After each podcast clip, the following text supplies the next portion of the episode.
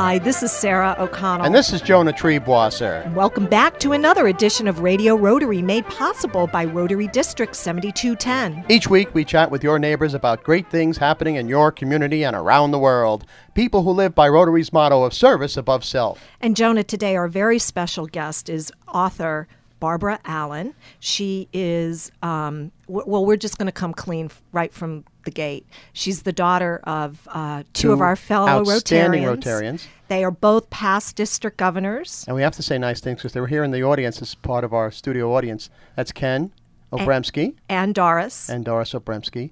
And their lovely daughter is uh, Barbara Allen. And she's One of how many children? I how many know. of her siblings? We're going to let you speak now. Oh, Here. thank you. Barbara, just jump right in. You, you're actually you. Um, you come from a wonderful family. I think that's the point we're trying to make. Um, and oftentimes, in in wonderful families and to wonderful people, very sad things and tragic things happened. Um, this is a pretty serious show. I have to tell you, it snuck up on me a little bit, Right. Jonah. Um, you've written a book.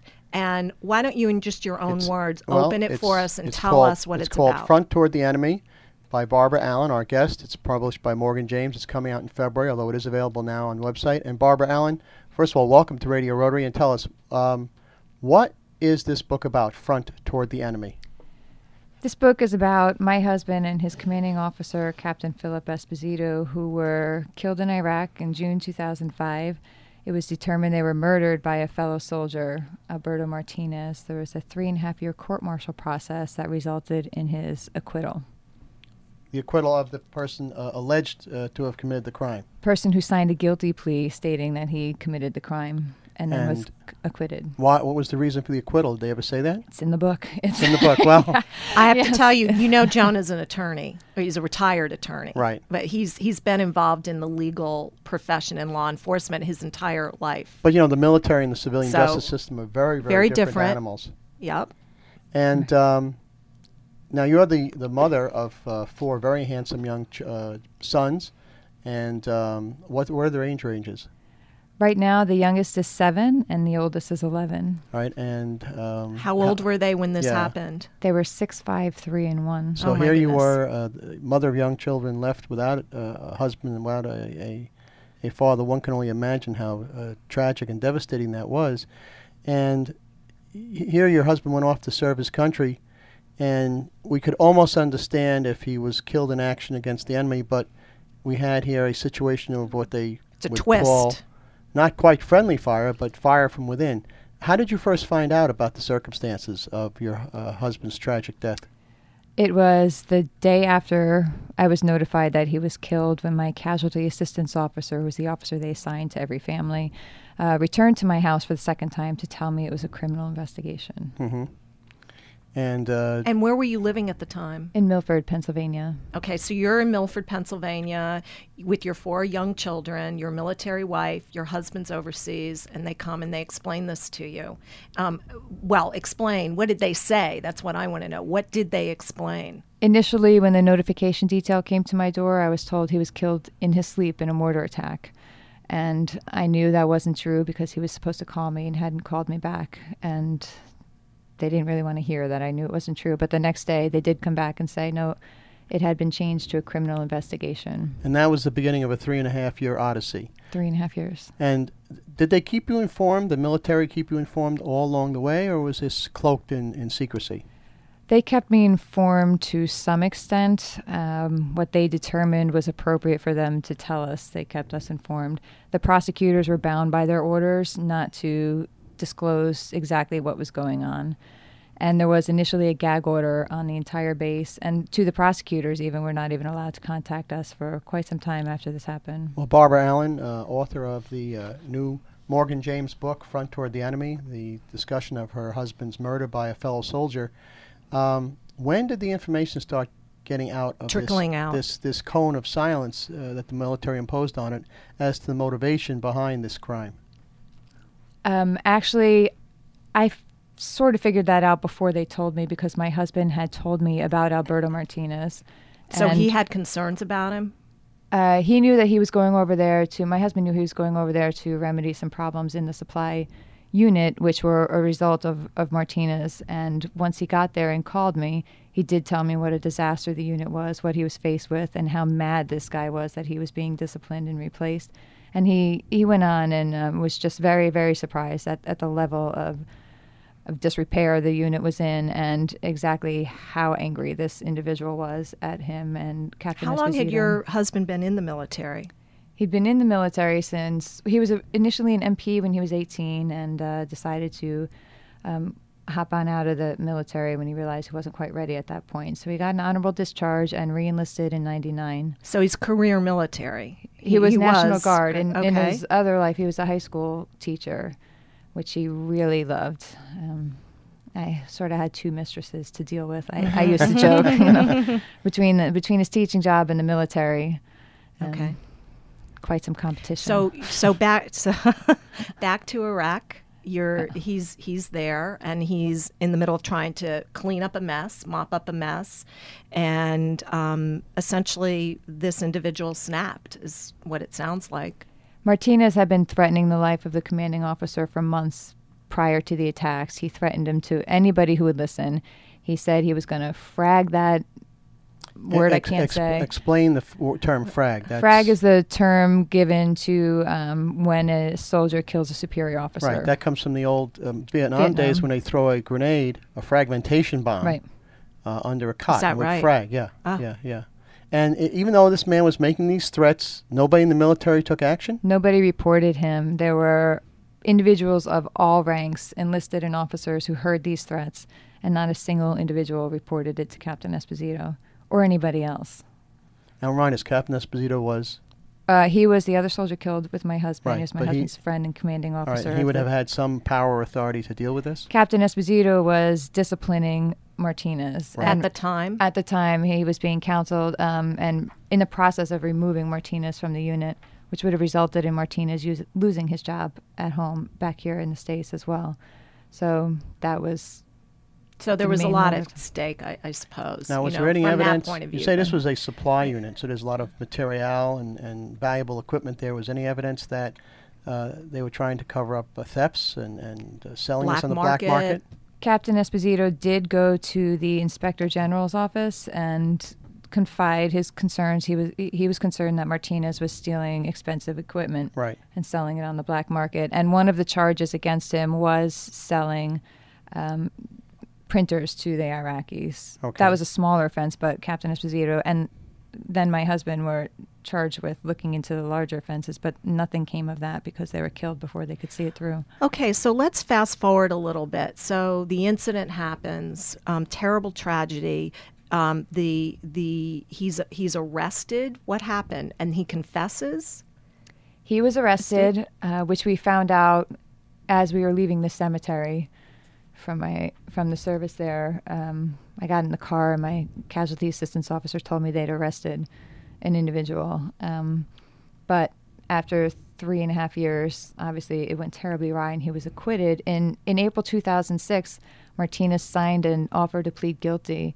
Now, how the military courts differ from civilian courts uh, in the military, you, you're not allowed to even submit the plea unless your attorneys believe you can satisfy the judge's questions Right. and convince the judge that you're guilty. So there is a concession of uh, of guilt involved there. He's not. He can't just claim he's offering to plead guilty to avoid the death penalty. He has to say, "I'm pleading guilty because I did it." Um, and, and and it, it essentially that it is the truth. That's what It is they're- the that truth. The, the idea, and that his attorneys believe him. Uh huh. his attorneys have to vouch for the facts. So his attorneys and Martinez signed the plea offer and submitted it to General Vines, who um, who opted to reject the plea. To, who this is a new player now, uh, Ge- General General Vines, right, who uh, was presiding over the court. presiding over over those decisions, and he he rejected the plea and suppressed it from our families. Did they ever give a reason why the plea was re- of guilty was rejected? after it came out initially after the i didn't find out about the plea until after the trial Okay. um, when and I couldn't get the military to admit the plea existed until a copy of the plea ran on the cover of the New York Times. Mm-hmm. And yeah, this, by the way, just for any of our listeners, this this whole situation made national news. Right. This was Right. in the headlines. And it's Absolutely. capitalized in the new book, Front Toward the Enemy, by our guest, Barbara Allen. It's uh, found on the Morgan James uh, label. It's coming out in the bookstores in February, but it will be available in advance to our listeners, and we'll find out in just a minute how that is. But let me uh, remind our listeners they're in tune with Radio Rotary right here on Hudson Valley Talk Radio. My name j- is Jonah Triebwasser. My co host is the lovely Sarah O'Connell. And Sarah, who brings us Radio Rotary this week? Well, Jonah, Radio Rotary is brought to us by Rotary District 7210 and the clubs of Arlington, Cairo, Carmel, Chester, Chestnut Ridge, Congers Valley Cottage, Fishkill, Highland, Hyde Park, Kingston, Kingston Sunrise, and LaGrange. And we're back with more of the compelling story of our guest, Barbara Allen, after these important messages. Not all superheroes wear capes. Most wear jeans, or sweaters, or suits. Just like ordinary people, because that's what they are. They are the 1.2 million members of Rotary, men and women whose superpowers are the capacity to care and the desire to make the world better. So the next time you need a superhero, don't look in the sky, look in the mirror. Learn more at Rotary.org. Rotary, humanity in motion. For information about Rotary in the Hudson Valley, visit www.rotarydistrict7210.org. Hudson Valley Talk Radio. Hi, I'm Sarah O'Connell, and I'd like to welcome you back to this edition of Radio Rotary. I'm joined by my co host, Jonah Triebwasser, and our very special guest, uh, Barbara Allen, who is a new author of a book entitled Front Toward Enemy. It is about um, basically the murder of her husband in Iraq as a, a military um, widow. She has put together, um, in a book that's about to be released, a very complicated story of the ins and outs of basically, uh, is this too strong to say, some misjustice here? Well, her, her, as Barbara will tell us, her husband, the father of four young boys, was murdered by a fellow soldier, even though there was all sorts of uh, threats in advance. And um, Barbara, tell us how, with all these threats, and I suppose there was a quantum of evidence to show that this uh, soldier did commit the crime, how was it that he escaped justice? It was a circumstantial case, which leaves lots of wiggle room for the defense, and the defense used that room wisely, unfortunately for us. But um, you know, they they did what they do, and they attacked the case as hard as they could. And towards the end, they were, I feel, assisted by the judge who assigned himself to oversee this trial. He was a chief trial judge for the United States Army, and he made several rulings which seated us with a biased jury, including two married panel members. Two married in the in the military, a jury is called a panel, mm-hmm. and two of the members were husband and wife, strongly opposed to the death penalty, who even insisted should their eight-year-old son be murdered, they could not consider the death penalty. Um, plus, one other individual strongly opposed to the death penalty, and inclined to disbelieve the Criminal Investigative Division, who the case relied upon to prove. So there were three members who were determined not to convict because they were they didn't understand and it was not allowed to be explained to them that a conviction did not equal a death penalty. Right. And based on their personal convictions, not necessarily Right. on the evidence that's placed in front of them. So they're not, they were biased. They were biased panelists. They And were all, biased. All this is covered in Barbara Allen's new book, Front Toward Enemy, on the Morgan James label. Now, Barbara, what- why? Yeah, why the title Front Toward Enemy? What is that all about? Front toward enemy is inscribed on the Claymore mine, the weapon that was used to kill my husband. And it is a prevalent theme in the book because the government insists my husband was not killed by the enemy, therefore, he's not eligible for the Purple Heart. And I disagree strongly. That's appalling. That's astounding Yes, and it is. appalling. yes, it is. He was killed while serving his country overseas, leaving a, a young widow and four boys, and he's not entitled to the Purple Heart. Or do you at least get some veterans benefits or, or death we, benefits? we receive the same benefits as the other family members, but it's the Purple Heart that is missing. Um, and I, my argument is: a, he was killed by the enemy. I, I, the second a soldier picks up arms against his fellow soldier, he declares himself an enemy of our country. And the very weapon he used stated front towards enemy. He took Right. that weapon and placed it facing my husband and Captain Esposito, and and killed them. And I would like the Department of Defense to create a new category of enemy called unconventional enemy Mm-hmm. for these cases which is a segue into you've started a business basically to help have promote started. this book and also an organization um, that Snowball Express. Um, there is a website, uh, snowballexpress.org, which um, people can go online, find out about the book, get the book. It is complicated. We were discussing a little bit off mic all the ins and outs of the legal system, the military law versus civilian law, et cetera, et cetera, Right. and the twists and the turns and the manipulations that went on. Um, We're trying very hard to give an overview of, of why something went awry here. Um, so, this again, the website is snowballexpress.org. Um, the title of the book is Front Toward Enemy, and the business that uh, you're, you have created to launch and support this effort is Unconventional Enemies. Right. SnowballExpress.org is not about my book. It is about the organization Snowball Express, which is an extraordinary organization created to support our families and do tremendous events for our children. Um, my website is unconventional enemies, unconventionalenemy.com. Oh, I'm sorry. Okay. That's okay. But Snowball Express, um, who I do actually speak about in the book, they are an organization full of people who Rotary does support this organization, and I'm very grateful to to them for that. Um, they fly our families out from all over the country and other countries, military families who've lost a, a spouse to to these wars and their children. This year, there's over 500 families being flown into Texas, December 9th through 13th, for some days of events that are straight out of some Alice in Wonderland um, you know, movie. It's it's extraordinary what these people do for us. You have four extraordinarily handsome sons uh, pictured on your book, Front Toward Enemy, on the Morgan James imprint. Uh, we have Trevor, Colin, Sean, and Jeremy, and they're all under the uh, age of uh, 13, right? Now. Right. And I cannot imagine how tough it must have been to sit down with them and tell them that their dad was gone. I just can't possibly imagine. I know you have a very strong supportive family and two outstanding Rotarians, friends of ours, Ken As and Doris parents. Obremski as parents, and uh, uh, other siblings, but that has to be the world's worst thing any any adult can do. Um, so it's wonderful that you have this Snowball Express organization to help uh, the the children, uh, the orphans of service members What killed are, overseas. what are some examples of how they've helped your children specifically? My children specifically had a very hard time digesting the fact that their father was killed by another soldier, and it boggled their mind. They looked at their father as somewhat of a hero and assumed everybody who wore the uniform was worthy of the uniform. Afterwards, they were very worried when I would go to these hearings. I went to Kuwait for one hearing, I went to North Carolina for the others. They were so concerned. They said, Mom, if one soldier killed my father, how do we know they're not all bad?